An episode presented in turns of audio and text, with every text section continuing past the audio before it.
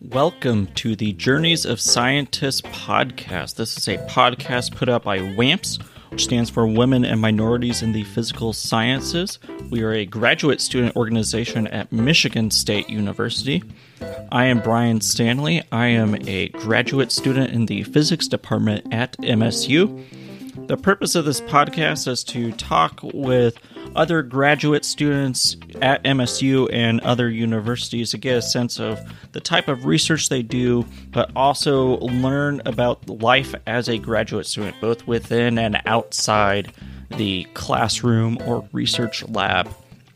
If you or someone else you know are interested in participating in the Journeys of Scientists podcast, you can email me at the email below in the show notes, or you can visit the WAMPS website, which is www.wamps.org, and you can send us a message there.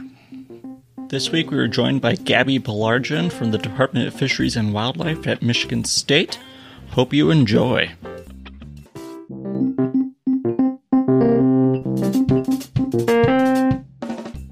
Welcome, Gabbie. Could you briefly introduce yourself? What do you study and, and the such?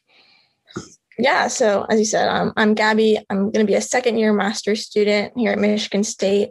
Um, I'm in the Quantitative Fisheries Center, and so we do a lot of like mathematical modeling and stock assessments of fish in the Great Lakes that are of like interest to managers. So I was brought on specifically to do a project for Lake Huron, looking at the predator prey dynamics there. Um, so that's what I've been working on. Um, I also kind of have a side project of um, looking at like whitefish, doing a similar stock assessment for them. Very nice. Where's Lake Huron? Yeah, it is in northern Michigan. It also shares like it so it goes in the US and Canada. So it's actually it's managed by three different entities because you have the tribal body authority that manages part of the lake. Then you have Michigan Department of Natural Resources, and then you have Ontario like Ministry of Resources or something like that. So okay. very nice. So you said you're a second year?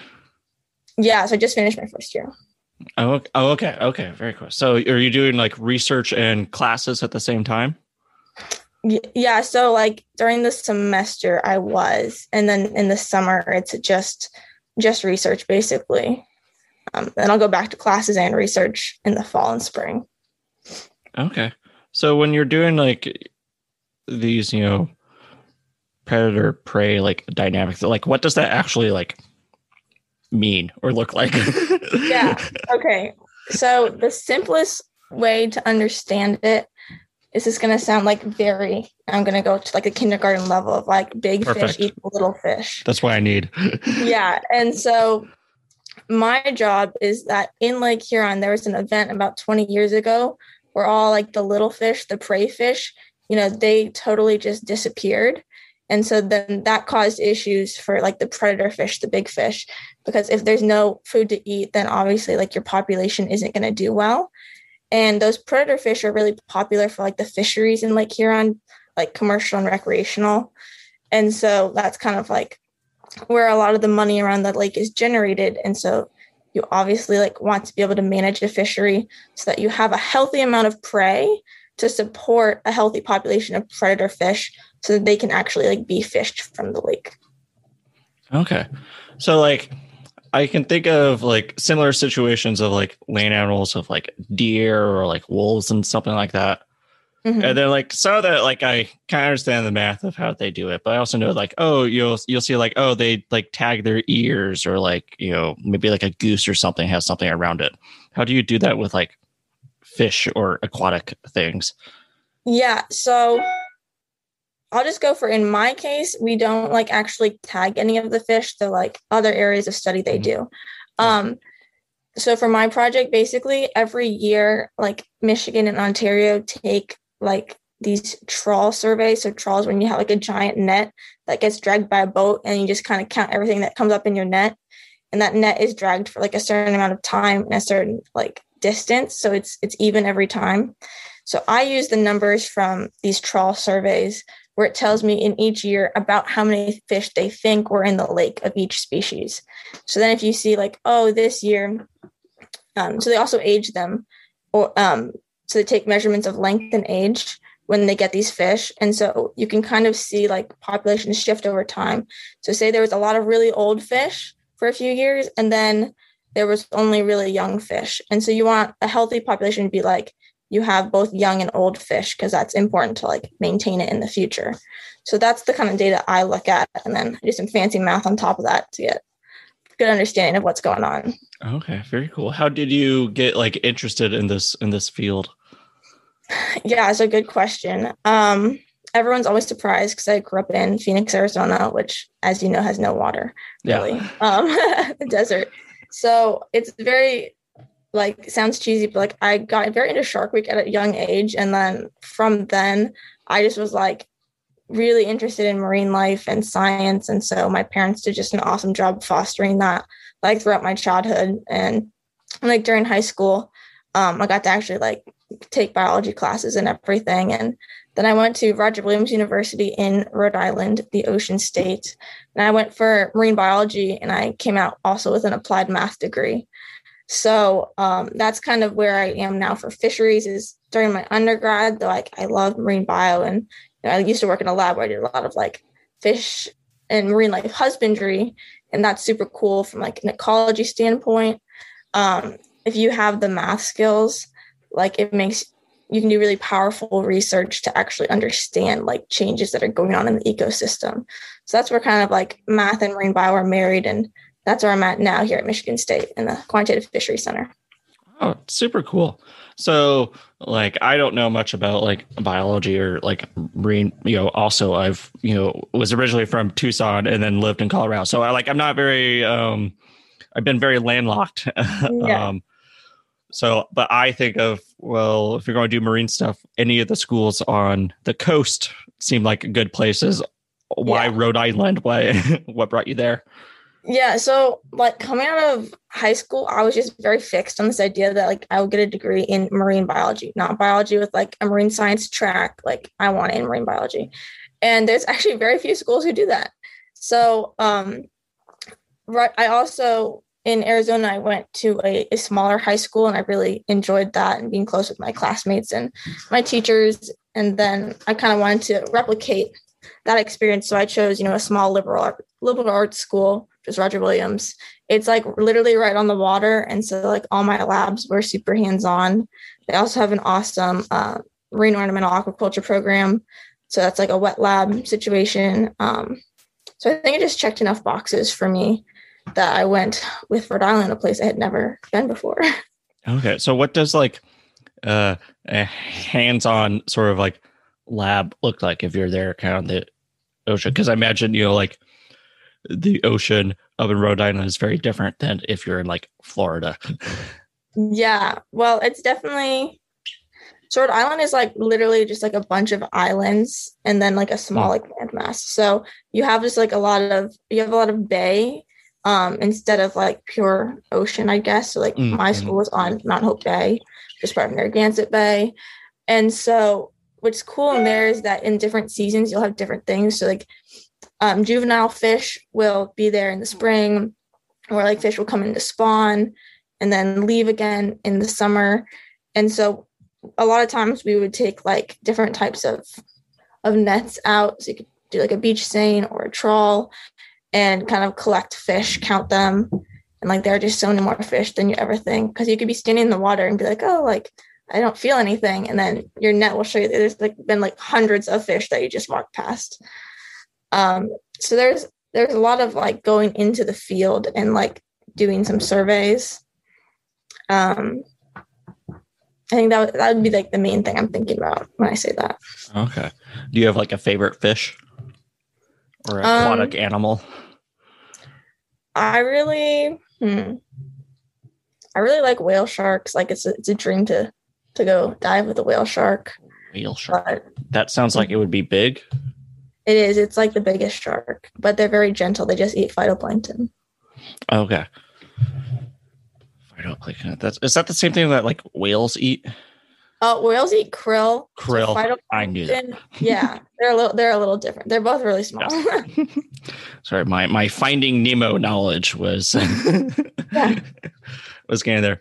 Um, very cool. So, okay, so if you're doing like this marine stuff, are you interested in like primarily fish or is there like, you know, like, you know, cuz I think of coral or like other, mm. you know, like plant life that's in the ocean or even like aquatic mammals, you know, like a dolphin or something. Not that there's a lot of dolphins in Rhode Island, but you know. yeah. Um, I've been, always been on like the fish track.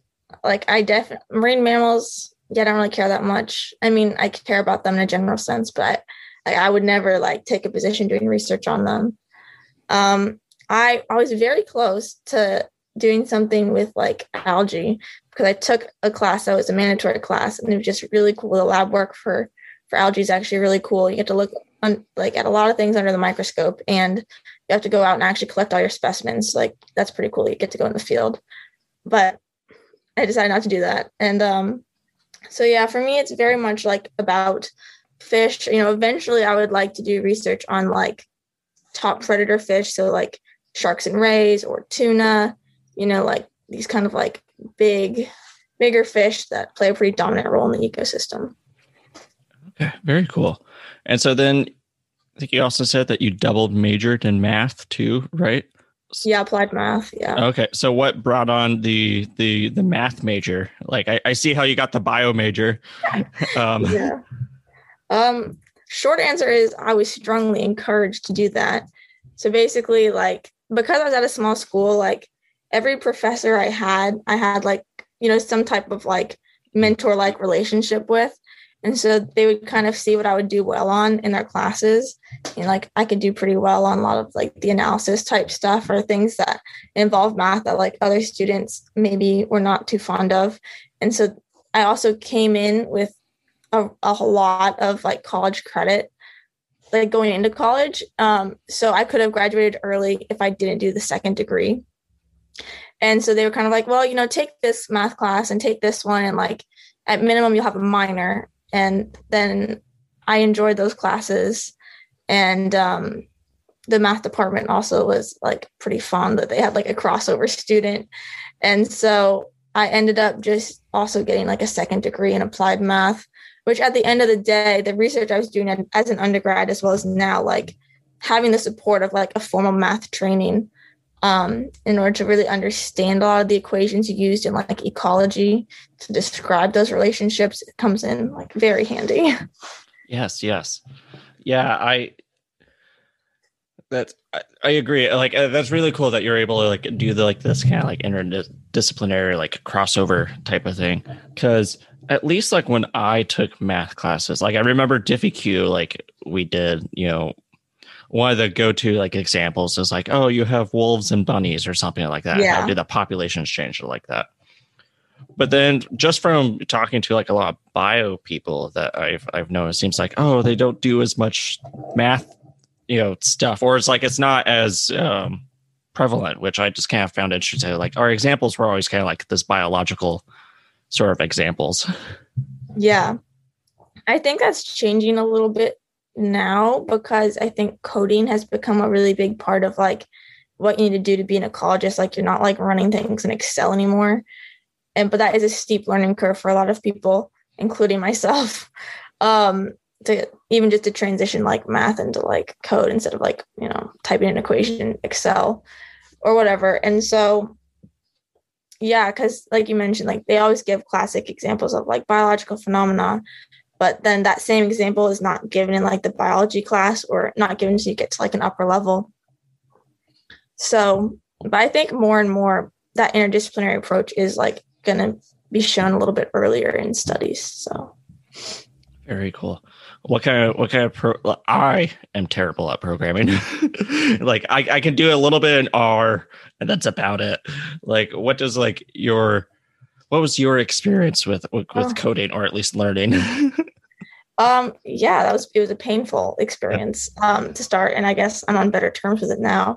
So like in undergrad my my research mentor at the time was like okay you need to learn to code so go figure out how to learn to code in python and get back to me in two weeks and we'll start like coding for your project. And i was like what? What do you mean? Like i have never coded in my life. I don't even know like where to start. So it was like a lot of just kind of like reading and getting familiar with like that realm of things. It is like very different if you've never seen it before. And then so that was all very self-taught. Then I would watch him and like some of his research buddies code, like live code. I'd pick up a lot up, just like syntax wise and how things are supposed to be done by like watching other people code, which sounds very nerdy, I think, but that's, that's how I learned. And then I also for an internship I had to learn R. And so I got like the basics in R done to the internship.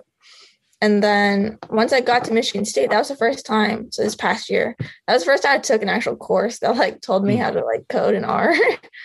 um, and so now I do a lot in R. And then for these stock assessments, which are the basis of my project, um, there are different programs. So like it's called like AD model builder or like template model builder. So the the core code for that is actually in C++, which is a different language. So yeah, I don't, I'm not, I, don't, I wouldn't say I'm very good at any of that, but I know I have to use it. So yeah, yeah, it's a it's a growing thing. It seems like now everyone everyone is a coder, or at least a semi. Yeah. So, yeah, very cool, very cool. Did you? um I just saw on your bio that you did like an REU. Could you explain like a little bit about your experience there?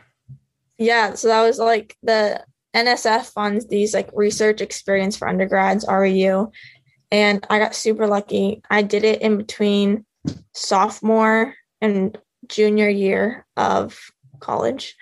And um, it was the first time this specific REU had like been run, and it was it was called like Global Ocean Biology or something like that. It's at University of California, Santa Barbara, and basically there was eight of us.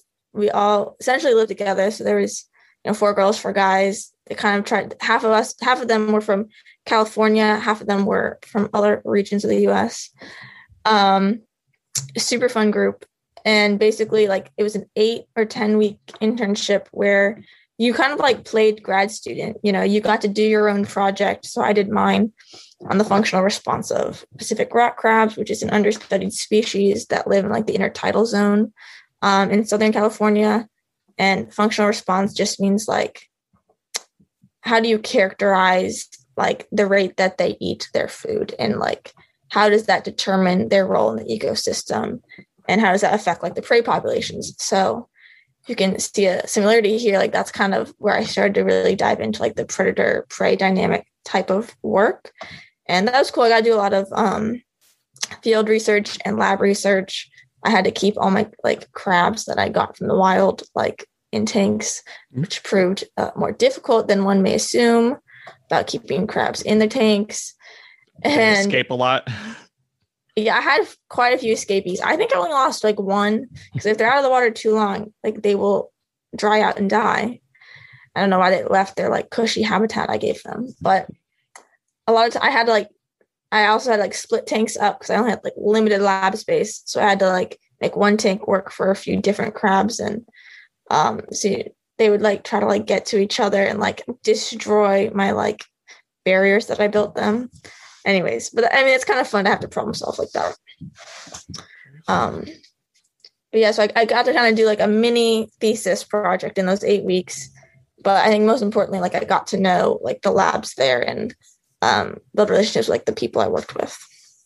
Very cool yeah, I I had also done I did a couple REUs when I was an undergrad, and I really enjoyed them. And one of the things that I liked a lot was like, you know, yeah, I gotta go someplace different that you know I mm-hmm. wasn't I hadn't been at before, and I gotta meet the cool people from all over, um, and all the research stuff was great. But then we went on like adventures, you know, outside. Oh yeah, that, right? yeah. yeah you know go explore whatever like uh, how, how was kind of your experience you know like going to this other place you know you know research and stuff but like uh, did you go on any uh, other adventures yeah okay this was like the, that was like the bulk of my time there so it's so funny they didn't mention that at first but um yeah so i mean being from Arizona, like you visit uh, California a lot in the summer. So like I, I was very familiar with like the atmosphere and like the place I was going to be at. But I, I was super excited because like I always kind of wanted to live there, and so I got to like live in California for a summer, which is awesome. And so like we had formal and like informal adventures. So, like formally, like the program, I think it was like every two weeks or something. We did like some outing. Um, we went to like Monterey Bay Aquarium, which was a really long drive from Santa Barbara. That was super cool. Um, we went to like some some of the state parks and like helped with like collecting like data from like intertidal zones or you know so some of those type things or like we had a symposium um and then like just as like the community of these eight people who like did not know each other who are now like living together also in the same boat of like okay everyone's going to do some high level research during the summer which you may not have ever had exposure to before and you're in a new place um, we definitely took advantage of like the santa barbara area. And you know we would, all had bikes and like we would go to the beach all the time or we would just kind of like always be doing something new and different like maximizing our time there which i think is just like a great mindset to have if you're somewhere new for a set amount of time. So thanks. Definitely a lot of adventures. Yes lots of adventures. Very cool. Um, when you were in undergrad um, were okay so you mentioned you had like done classes and stuff. Um, were did you also do like research like during that time? Where you're like a part of a lab? Yeah. So as an undergrad i started doing research like that at the end of freshman year. Um i was involved in like a few different projects but i when i started so the story of this is that i attended a lecture that was like given at my school at like these like weekly seminar things. Um and the person giving the lecture was dr andy Rhyne and so he does a lot of work on the marine aquarium trade, um, which is very like understudied and data deficient, but can have some like very real impacts on coral reefs, which, as you probably know, is like an ecosystem a lot of people are worried about. And so, kind of at the end of his talk, like I raised my hand and I was like, okay, so is there any like app out there that will tell you if the aquarium fish that you want to buy is sustainable? Because there is that for food fish. You can go to Seafood Watch and it can like tell you what the sustainability ranking of a given fish is. And he was like, no, but come talk to me afterwards. And so I did. I was like a freshman. And he was like, okay, well, do you want to build this app? And I was like, what? And he was like, okay, like do some research and like come back to me with your ideas and so like that was the start of like my senior thesis which is now published which like has gotten me where i am. And so yeah like i i kind of developed a math model for like determining if an aquarium fish is sustainable. Um and so and i got introduced to like the marine aquarium trade like realm of research through that. And i also help with a few other like marine aquarium trade related projects with like developing like an analytical chemistry test for cyanide poisoning in fish and a few other like little side projects. So yeah, I was in Andy's lab and he does some marine aquarium trade stuff. Super cool. That's that's super interesting. Um we're okay, so okay, so you're doing, you know, all this research stuff, you're doing class, you're double majoring. Um did, were you a part of like any clubs, organizations or like extracurriculars or anything like that? Yeah i i definitely so i also like have an interest in history and so like a few semesters like i overloaded my credits to like take some history courses. And through that i like kind of did some i'd say like outreach type projects. So um like one of my spring breaks i went to navajo nation and did a like service learning project and so it was all community led. You know, we showed up and they kind of had projects for us. They shared their culture. And so that that's sort of like a side interest, I guess, or like extracurricular thing I did. It was like very impactful to me as a person and like, you know, like indigenous environmental rights is something I'd love to work on in the future. Um, also I was part of the multicultural student union. I was like on the electoral board for that. And so we mainly like there I helped kind of support and get some initiative going for changing Columbus Day to Indigenous Peoples Day um, on our campus. And by the end of my time there, it, it was formally changed, but it was a pretty long battle with administration there. Um, you know, and kind of being like in that kind of position in a school, um, it teaches you a lot about like how to organize events and such. So I think those were the main things besides kind of being in various labs over time that I did. Very, very interesting. When you came here to MSU, if this was your first year, then it was entirely virtual, right? Correct. Yeah. So are you even actually here in Michigan? yeah. So I was like very hopeful last fall. And I was also like excited that I got to do a master's. And so I moved to Michigan like last fall. And then I was in like lockdown like three times. And so then when I came home for Christmas, I stayed home. Um, and yeah, so the spring and summer I've been in New Hampshire. So okay. So how is how is how was your first year of, of grad school getting like that that's just very very hard were you able to at least like meet other people in your cohort at least you know via zoom or like other things or yeah so one of my goals i guess of like doing that move to michigan is like i wanted the the grad school kind of community for like fisheries and wildlife. Um, and so another girl, Liz Stebbins, was brought on at the same time in my same lab. And so like we got to meet each other. Um, and I got to meet most of like the people in my lab at some point, like because I moved when it was still warm out, and so you could do like outdoor gatherings and stuff and like small groups. And so I definitely like did get to bond with like a lot of people in fisheries and wildlife, and I felt part of the community, and I felt like I had people I could reach out to if I needed anything.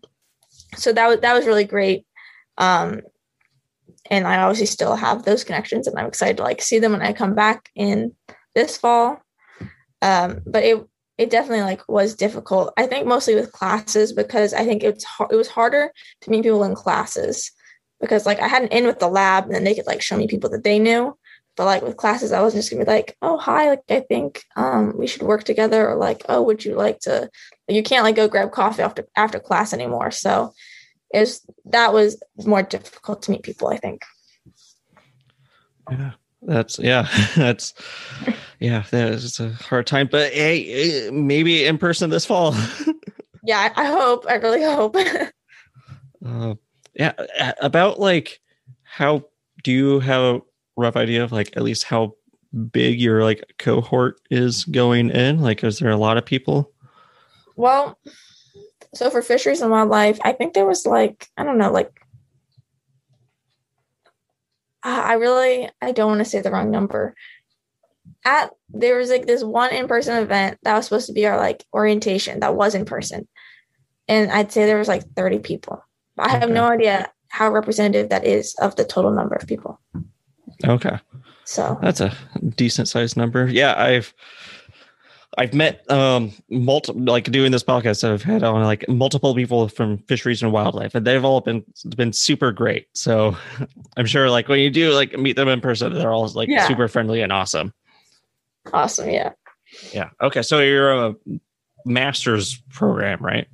Right. Okay, so yeah. is that roughly like two years of classes and, and research ish? Yeah, I'm hoping to defend my thesis like next summer because I also have the fellowship. So it would be this the spring, but I, it's gonna get bumped to the summer for me because I have like that little bit extra workload. Oh, okay.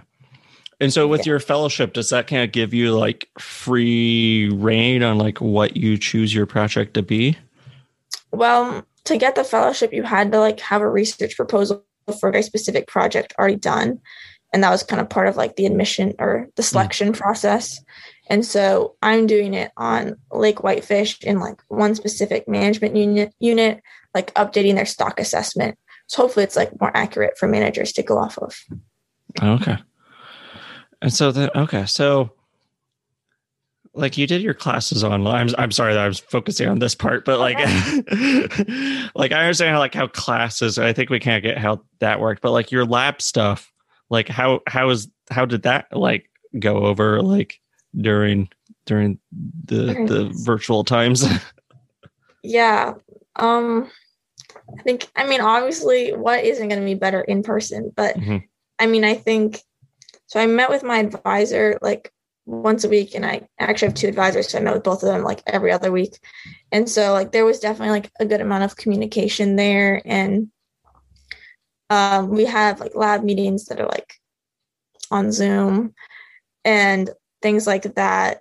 So, I mean, I got set up with my project basically, and like step by step, they've kind of like helped me out still. But it's one of those things where I think it is going a little bit slower because one, like you don't have an office space, like it gets really old working at home, especially like when the weather's nicer. And um, you can't just like kind of go over and be like, oh, can you look at this like one line of code right now? Or something like that. And instead it takes like days. And so that obviously kind of slows things down a bit. And I I don't know. For me, there's like a lack of accountability a little bit, or just being all online, like, and you know, not even being in like any kind of workspace with other people. So I think that's just a challenge everyone's probably been facing during the online times. Okay. Did you develop like any like hobbies or or anything that you did to kind of like keep you a little sane like while you're you're trapped in your apartment or whatever? Well, I adopted two cats. So perfect. Um, what are their names? Um, Hubble and Bagheera. Awesome. Fantastic. Can't go wrong with cats. Yeah, no, I got them as little kittens. They're all grown now. Oh, oh, very nice. Adorable. ah, super, super cool. Okay, so this is kind of like um I'm sorry, I have your your your bio thing like up oh, right yeah. here, and uh, I, I I just glanced over and I saw this really cool thing. You said you did a study abroad in Panama. Oh yes, that's um, true. Uh, yeah, that was probably like another highlight of undergrad. As you can kind of, the theme here is like I did a lot in undergrad. I really yes, I want I want to see I want to hear the highlights of undergrad. um, yeah, so it was a course, so it was a short term study abroad. So it was just for like the winter semester. I don't know if other schools have like winter semesters, but um, it was like a month. And so part of it was in Rhode Island. It was the course was neotropical marine biology. Yes.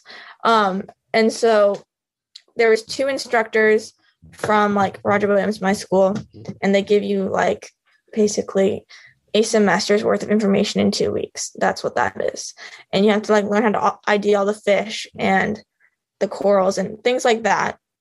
And then um, we all fled Panama. There was like, I think there was like 10 of us or something. And then once we were in Panama, um, two students from University of Panama uh, joined us.